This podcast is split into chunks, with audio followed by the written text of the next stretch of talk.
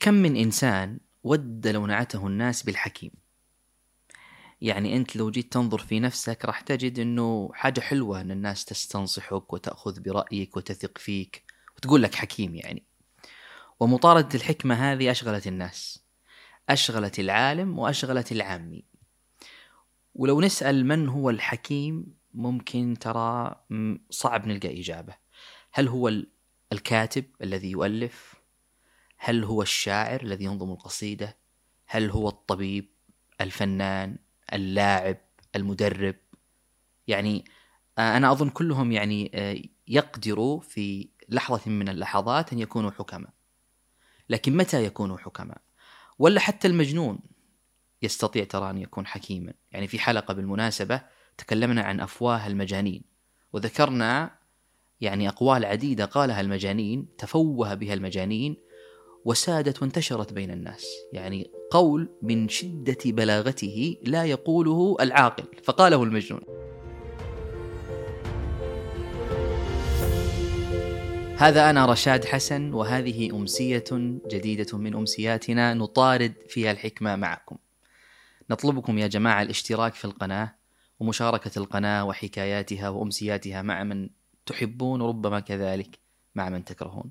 ولا تنسوا أن تتركوا لنا آراءكم وأفكاركم في التعليقات أو حتى اقتراحات عن مواضيع تحبون أن نناقشها. ومن منكم يحب أن يستمع إلى هذه الحكاية أو إلى الحكايات السابقة يجد روابط قنوات مذياع أو الصوتية في الوصف.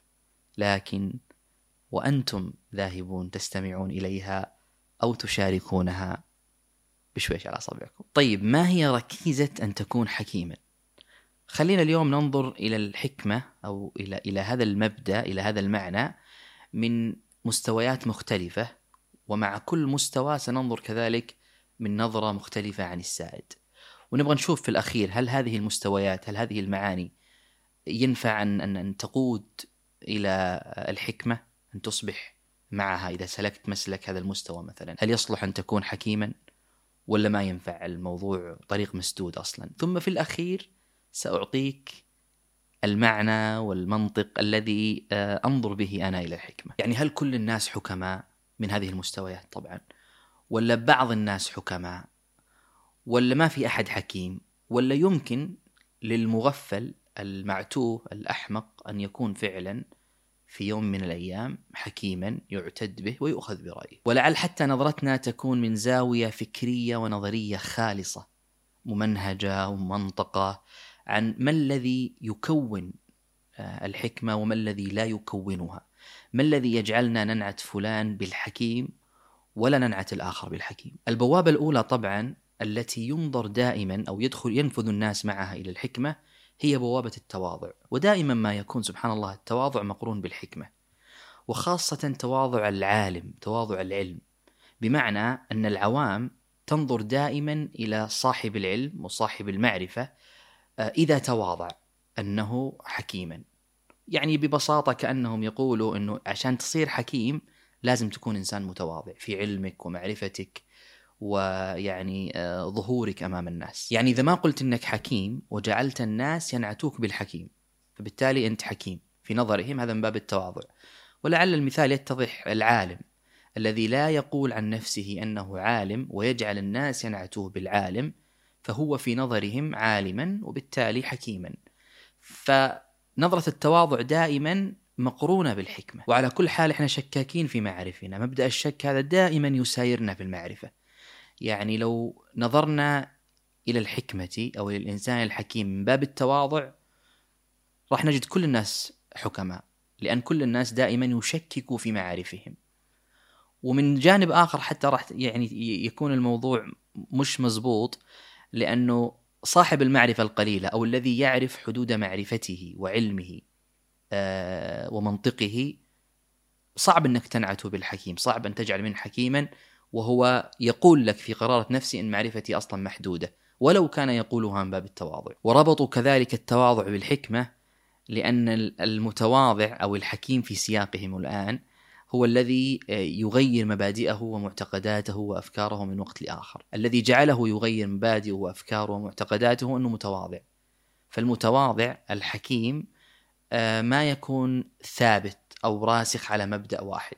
من باب التواضع هو يكون مرن يتقبل يرفض عادي يعني اليوم عنده فكرة بكرة عنده فكرة ثانية وهذا كله يقود آه، إلى الحكمة. وأظن الإشكال واضح هنا إنه كثير من الناس يغيروا كذلك مبادئهم وأفكارهم ومعتقداتهم وخاصة الجاهل، الجاهل أحيانا يغير أفكاره ومعتقداته بحسب أهوائه، فصعب في هذه اللحظة أنك تجعل من هذا حكيما لأنه فقط غير أفكاره ومعتقداته، يعني صعب أن تنسب إلى التواضع إلى تواضع الحكيم، وأنت تعرف أنه غير أفكاره ومعتقداته عشان هوى نفسه. البوابة الثانية التي نظروا بها إلى الحكمة هي التمييز، الرجاحة، الدقة، وبمعنى إنه تكون دقيق وتميز في معرفة المعرفة نفسها في معرفة الحق من الباطل الخطأ من الصواب.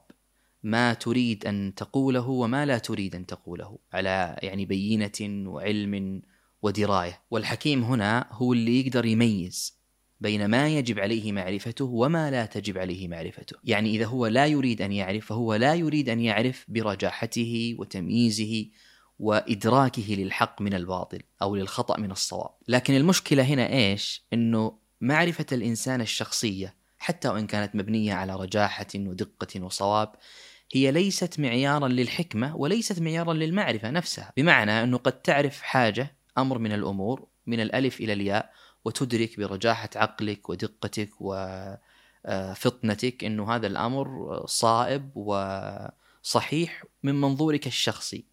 لكن لو جيت تنظر من منظور أحد آخر من منظور المعرفة نفسها معرفة هذا العلم وهذا أو هذا الجانب الذي أنت تنظر فيه إلى الأمر لوجدت أنه خاطئ أو لربما بين لك أحد من الناس بعد فترة أن مبدأك هذا خاطئ.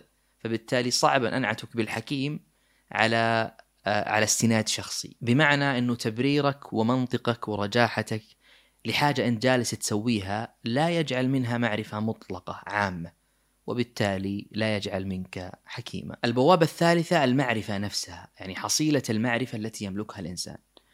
قد ما عندك معرفة فبالتالي أنت حكيم. ولعل هذا معنى سائد بين الناس. دائما ينظر للإنسان اللي يتكلم في كل العلوم وعنده معرفة في كل أمر ويشاوره في كل حاجة هذا إنسان حكيم. فبالتالي أنت حكيم بعدد معرفتك. فمثلا بعض الناس يشوف اللي يدرس في الجامعة حكيم لأنه يدرس في الجامعة. الدكتور حكيم لأنه دكتور. الطبيب حكيم لأنه طبيب. ويستندوا على معرفتهم. لعلها معرفتهم الأكاديمية أحيانا حتى. لكن ليس بالضرورة أن تكون أن يكون سعة اطلاعك مبنية على معرفة أكاديمية. عادي أنك تكون عندك معرفة بس الناس تعرف أن عندك معرفة. زي القارئ مثلا. القارئ الناس دائما تجعله حكيما لأنه قارئ وعنده اطلاع على يعني أمور كثيرة. ولعل بوابة المعرفة واضحة لأنها أشهر تعريف الحكمة دائما هي المعرفة. لما تسأل حتى العامي ما هي الحكمة يقول لك المعرفة.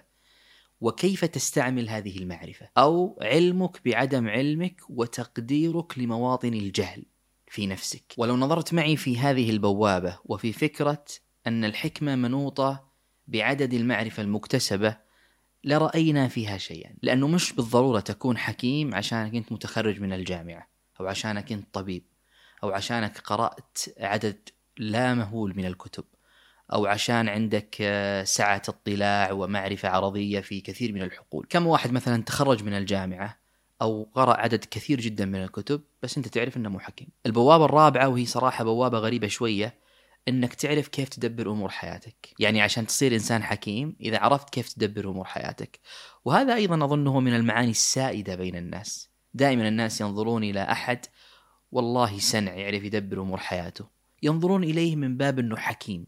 عنده شيء من من من رجاحة العقل من الفطنة من الذكاء من الحكمة لكن الإشكال في ظني هنا إنه كل إنسان لو جيت سألته أنت تعرف تدبر أمور حياتك راح يقول لك أيوه أنا أعرف أدبر أمور حياتي. وهو يدبر أمور حياته بما يتناسب مع حياته. يعني هو مبسوط وراضي تمام الرضا عن حياته. ولو جينا نطبق يعني آه، تدبير إنسان من الأمور على حياته ونسقطه على أي إنسان آخر ما يستقيم. فهذا لن يجعل منه حكيما. لأن لو سلمنا لهذا التعريف وأخذناه وعملنا به راح نجد أنه عندنا عدد لا محدود من الحكماء يقومون على هذا المبدأ كيف تدبر أمور حياتك. وكل واحد عنده طريقة لتدبير أمور حياته. فالسؤال هنا هل لو عرفنا كيف ندبر أمور حياتنا بنعيش مبسوطين؟ وهل لو عشنا مبسوطين بنصير حكماء؟ البوابة الخامسة والأخيرة هي أن تجمع كل تلك الاحتمالات التي ذكرناها الأولى والثانية والثالثة والرابعة وتجعلها في إنسان واحد.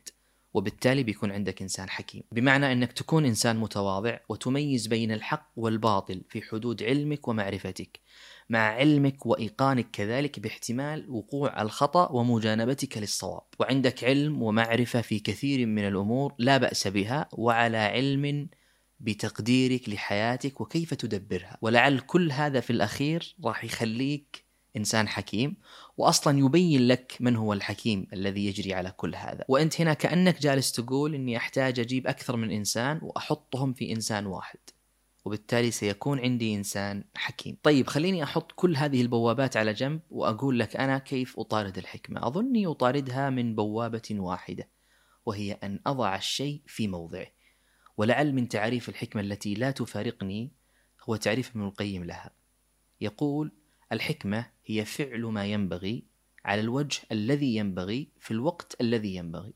أي إنسان قام بها على هذا على هذه الثلاث مبادئ فهو إنسان حكيم. فقد تكون أنت صاحب معرفة لكن عليك أن تعرف متى تستعمل هذه المعرفة ومتى لا تستعملها. لانك قد تستعملها فلا تصيب. ولعلك تكون أقرب إلى الحكمة إذا لم تستعملها منك إلى استعمالها. متى تصرح ومتى لا تصرح. متى تعيش مسرورا ومتى لا تعيش مسرورا.